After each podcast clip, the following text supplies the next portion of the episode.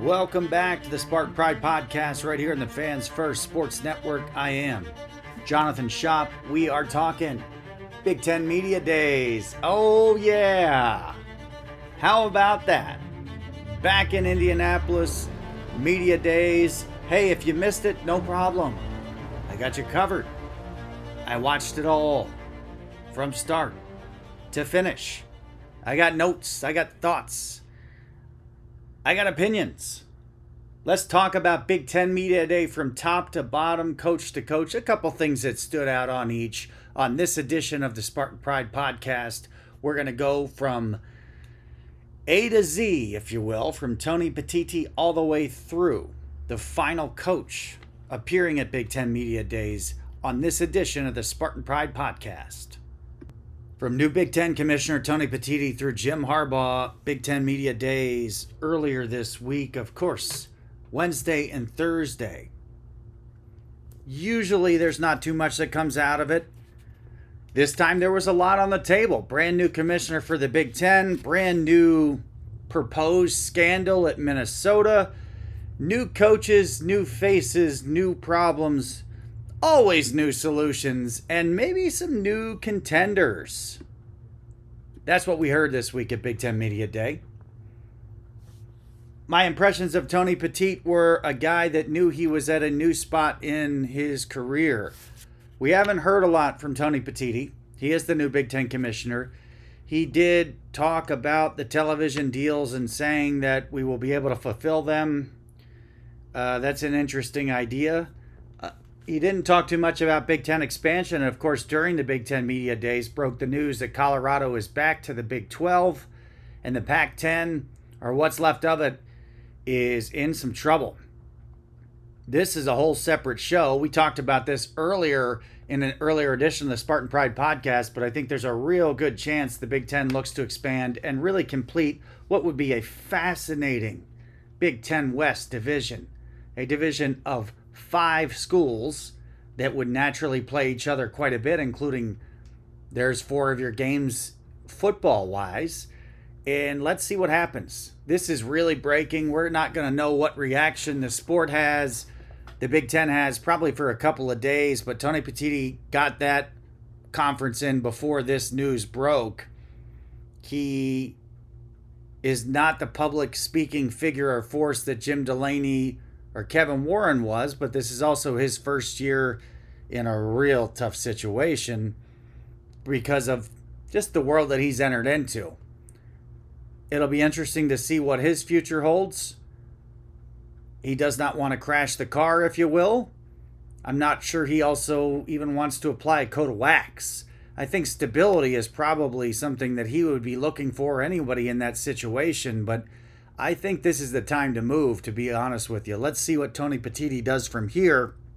Let's see what's working behind the scenes because as of right now, Washington, Oregon, Stanford, Utah, and the rest of the Pac 10 or whatever's left of it, right now I think there's nine schools.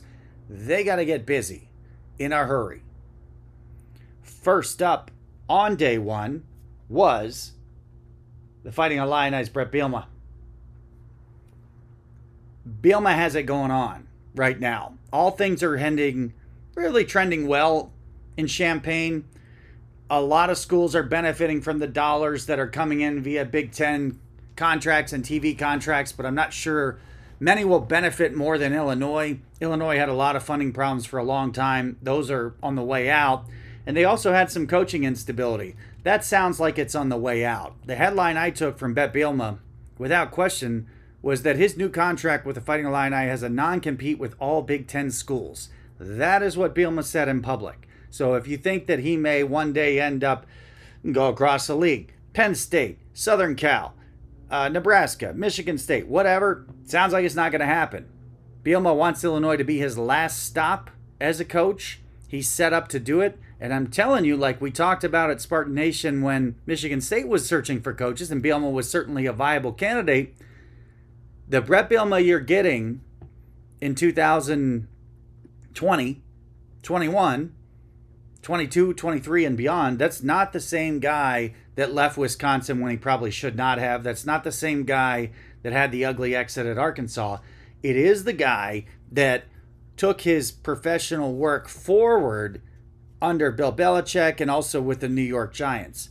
Illinois is on the way up. Take a look and see what they do from here. A school with a much longer runway is Greg Schiano's Rutgers Scarlet Knights.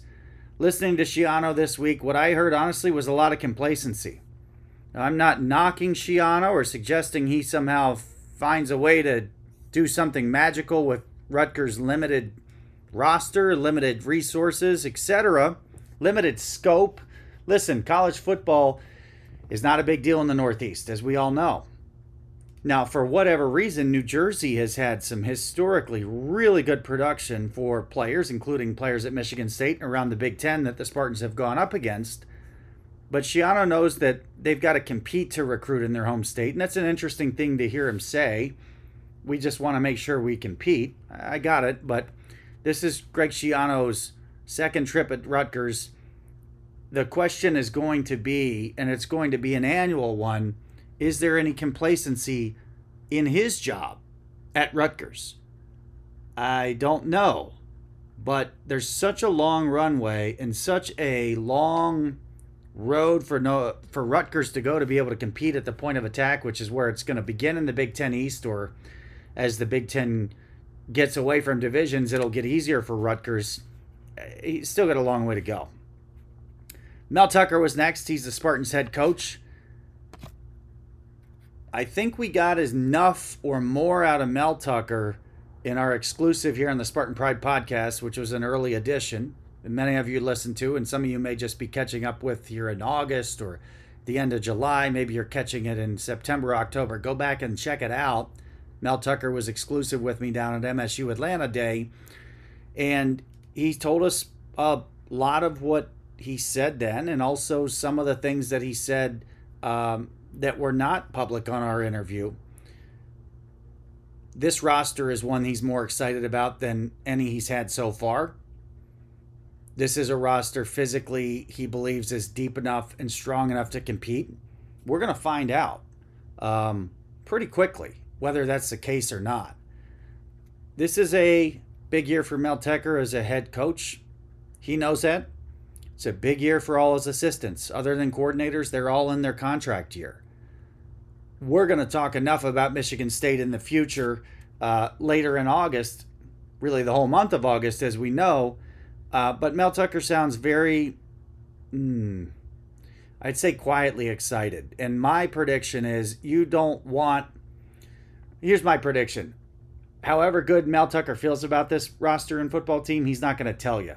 This is a year that has to be shown on the field, and he's not going to do any, any favors for him or anybody on his team to come out boastful, blowing a lot of hot air like some of the worst Big Ten coaches we've seen do at past media days. That gets us about halfway through day one. Recapping Big Ten media days that took place in Indianapolis this week. I'm Jonathan Shop. It's the Spartan Pride Podcast. This is the Spartan Pride Podcast, part of the Fans First Sports Network. I am Jonathan Shop. Thanks for checking us out. In recent weeks, I've heard of people checking us out from Virginia, Maryland, Wisconsin, Minnesota, Illinois.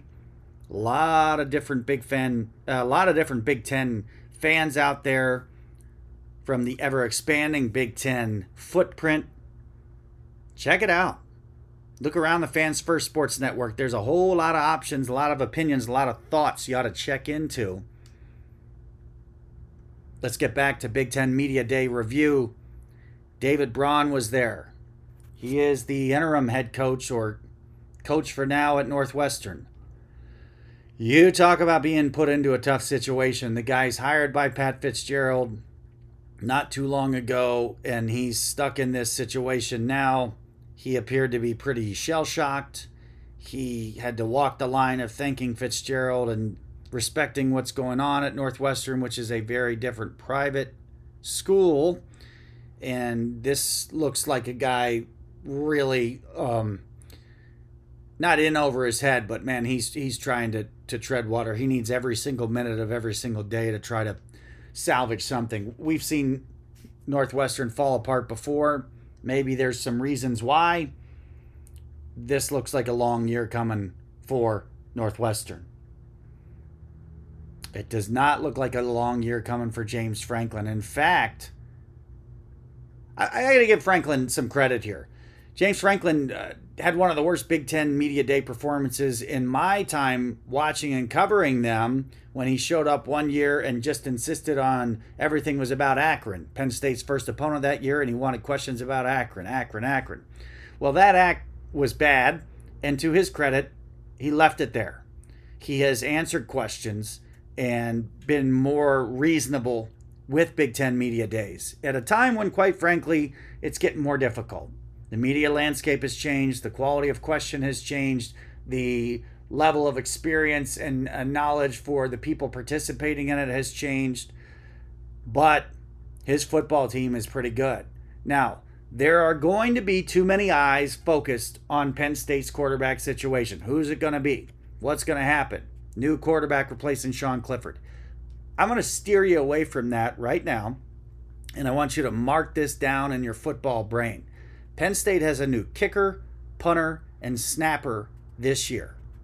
A new kicker, a new punter, and a new snapper have to be found. You need to keep that in the back of your mind because it's going to come up, good or bad, for the Lions at some point. And Franklin was actually really honest and accurate about the changes coming to the Big Ten division going away, the schedule, at least I will call it temporary plans for scheduling, because who knows who's going to actually be in the conference this time next year.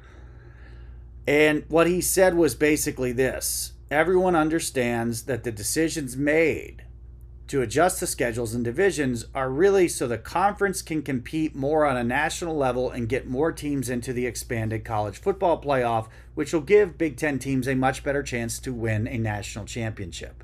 Nobody that I heard during Big Ten Media Days laid it out and said it as simply or clear or clean as that. And for that, you got to give some respect to the work Franklin did. This is not the same guy who was just screaming about Akron. Kirk Ferentz was next up. The big question in Iowa is, of course, what's going on with the offense? There are not questions about the defense or too much else. Ferentz has made headlines already, and they'll be recited all year about his, his. You know, he did a really good job of not saying, "Hey, I got a real problem with where gambling is in our sport," but he really kind of pulled the alarm and said, "Hey, this is something that that um, we're not comfortable with. We've got to get a hold on, and we got to keep an eye on." And to give you some backstory or history, you can check out Real Sports if you want, which probably has the best uh, accounting of this. You know, there was a Rose Bowl that Iowa made in the early 80s that um, appeared to have a player that was compromised by illegal gambling. That's not good. It's not a highlight in Iowa history, UCLA history, or Rose Bowl history. It's not something a lot of people want to talk about, but it did happen according to Real Sports, and by all accounts, that's exactly how it played out. Kirk Ferentz alerting everybody to be very concerned about the influence of sports gambling in college football today and tomorrow and saying, hey, we've got to figure out something to do here so we can make sure this does not come anywhere close to getting entangled with our sport. Ryan Day is up next. We're going to talk about what the Buckeyes head coach said right here on the Spartan Pride podcast as we review, we review, recap Big Ten Media Days from Indianapolis.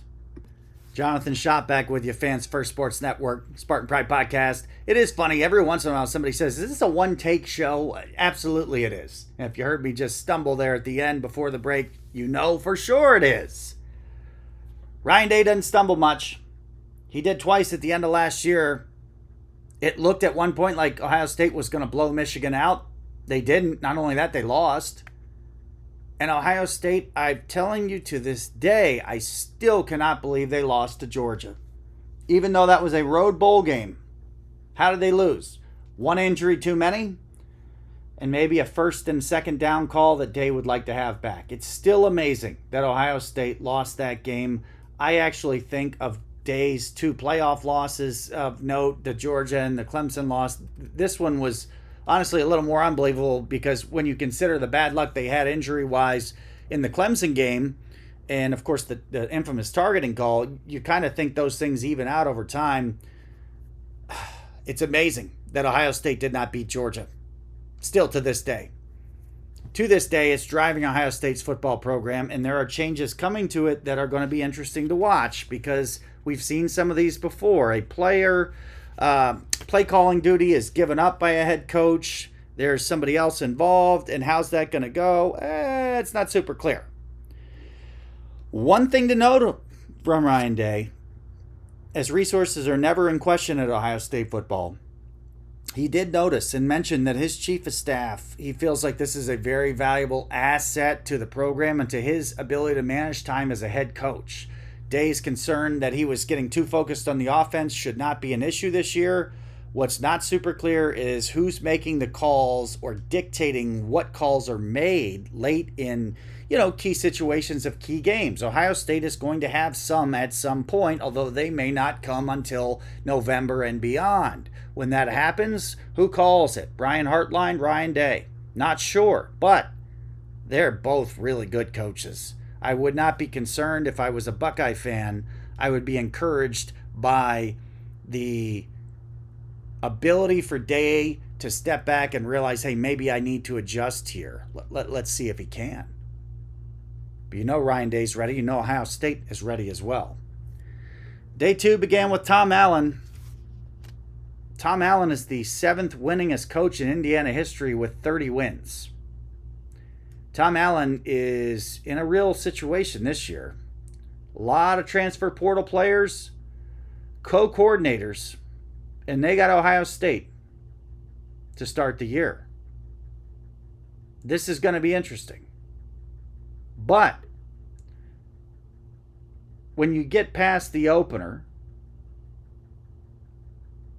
there's a chance that Indiana, if things go well for them, they can kind of make a little bit of a run through September. So let's keep an eye on what happens at Indiana. I'm not super encouraged about co coordinators. Not sure how well that works overall but this is a co coordinator in 2023, not 2013. Let's see what they can do. Let's give them a chance. Mike Locksley says the chance is now. He was up next. The Maryland head coach said, for the first time, we are here to compete for a Big Ten championship, and I have not said anything like that before. That is true. Mike Locksley was upfront about it.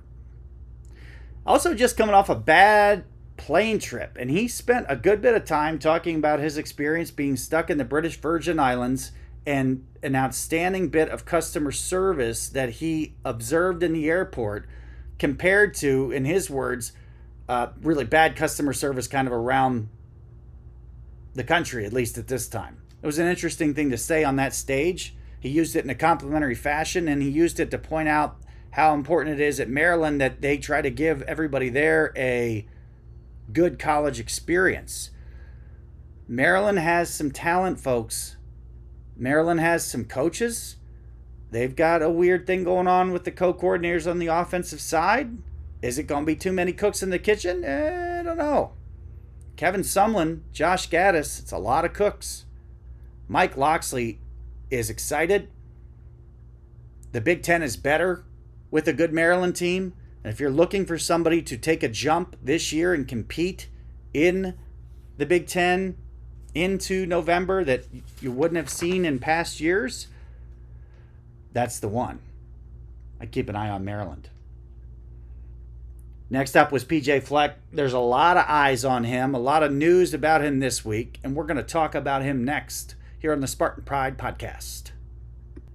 PJ Fleck had a lot to say about his Minnesota Golden Gophers. They have won a lot of games, and yet again, they have a lot of very experienced players. They've got a guy in his seventh year, which is nearly impossible. They've got a guy in his sixth year, that's also nearly impossible. But they got a lot going on there. You know what's also amazing? They have six bowl wins in a row, which is a Big Ten record obviously these bowls are not contiguous at all. Six bowls for Minnesota goes back a while, but that's pretty wild. They have won six in a row. The allegations that came out earlier this week, Fleck dismissed them pretty, pretty swiftly and pretty, um, I would say, a good balance of detail uh, and and general generality. But he said they are baseless. Um, I got to be honest with you. I'm not sure why that article was published. I don't think that it would have been published in decades past. I don't know what's going on or not going on at Minnesota, but that article doesn't look really good so far. If something changes, we'll address it, but I don't think that article is going to do anything to Minnesota. One of the areas that Minnesota has been very good is identifying what they need to compete and doing it. I'm talking about up front, especially. One of the reasons that I would expect Minnesota is probably going to win the West this year is of all the compound interest and compounding interest Fleck has benefited from investing at Minnesota when you're talking about the play of the lines. Look at Minnesota this year. Look at what they do moving the line of scrimmage and that will tell you a lot about who is competing in the Big Ten West. They've got a chance to make a run also at one spot on their schedule. Keep an eye on it. Ryan Walters is the head coach at Purdue now. Really tough spot for him. First media day, got to be nervous. Seems to be on his heels a little bit. Uh, that and and that is so much better than going up there and blowing hot air, as we've seen from past first year coaches at Purdue, as we've seen from folks in that division at different schools that we've already talked about. When people show up and blow hot air, they end up blowing themselves out of the league pretty quick. Ryan Walters has a tough gig. He's got Graham Harrell to try to help the offense transition, but I don't know what we're going to get from Ryan Walters. He knows the sport at the top level, he knows the Big Ten, having coached in it for quite a while but he's never been a head coach, and I don't know what we're going to get. So his first media day experience was kind of a small microcosm of that, if you will. Matt Rhule knows what he's doing. Matt Rhule was coach of the Carolina Panthers last year. As many of you know, he was fired and dismissed, and a, eh, he was fired from a strange situation. There's a strange owner in Carolina. I don't know if it's going to work or not, but that's not a traditional NFL owner. He's not going to do things a traditional way. Nebraska was a traditional powerhouse in a sport that has changed two or three times since that era. Matt Rhule is going to have to apply everything he learned from building Baylor, I guess some from Temple, and from the NFL to rectify and get Nebraska straight. And there's a good chance he can do that in a hurry, maybe more of a hurry than people realize. I would be surprised if they were playing for the West in November, but I'm not surprised that Matt Rhule knew what he was doing at Big Ten Media Days. This is honestly a step down, media wise, from his time in the Carolina Panthers. It's, look, Nebraska's a huge job. A lot of ways, it's probably like an NFL job, but it's not an NFL job when it comes to media. He handled himself just fine. Luke Fickell was next. He's an interesting character for sure. Um, he's got some shady history potentially when you're talking about involvement with Michigan State. His coaching history is really wild. You know, I was, of course, working for Spartan Nation when he was interim head coach at Ohio State stays on with Urban Meyer. He ends up getting demoted. He ends up not getting a couple of jobs like Miami of Ohio that you would have thought he would have got. He rebuilds his career to his credit, goes to Cincinnati and has success, ends up at Wisconsin, and he, of course, has Mike Tressel there. It'll be interesting to see what he can do. He was not brought there to rebuild, he was brought there to find a higher gear for Wisconsin when it was kind of slipping out of fourth gear. I don't know how fast that's going to go.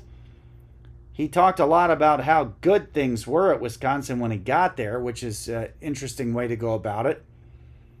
He handled himself just fine at Media Day, which you honestly would expect given the size contract that he got and the expectations that he's got to fill there. We're just going to have to see how he does. But um, it's a little difficult to evaluate too much of what he said because it's not always clear what he's talking about. It's not always clear if he's telling you what he wants to get out there or if he's telling you what he really thinks. Jim Harbaugh was last. He said nothing about the upcoming potential suspension, which is rumored to be four games, but I wouldn't believe it until we see what it actually is. He has complimented his program's depth, talked about the running back options that they have, and seems gun ho and ready to go. The idea for Michigan and Jim Harbaugh is that they're going to keep going on the path that they course corrected.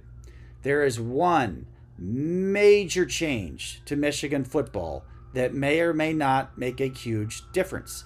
That is Biff Poggi's ascension to be the head coach at the University of Charlotte.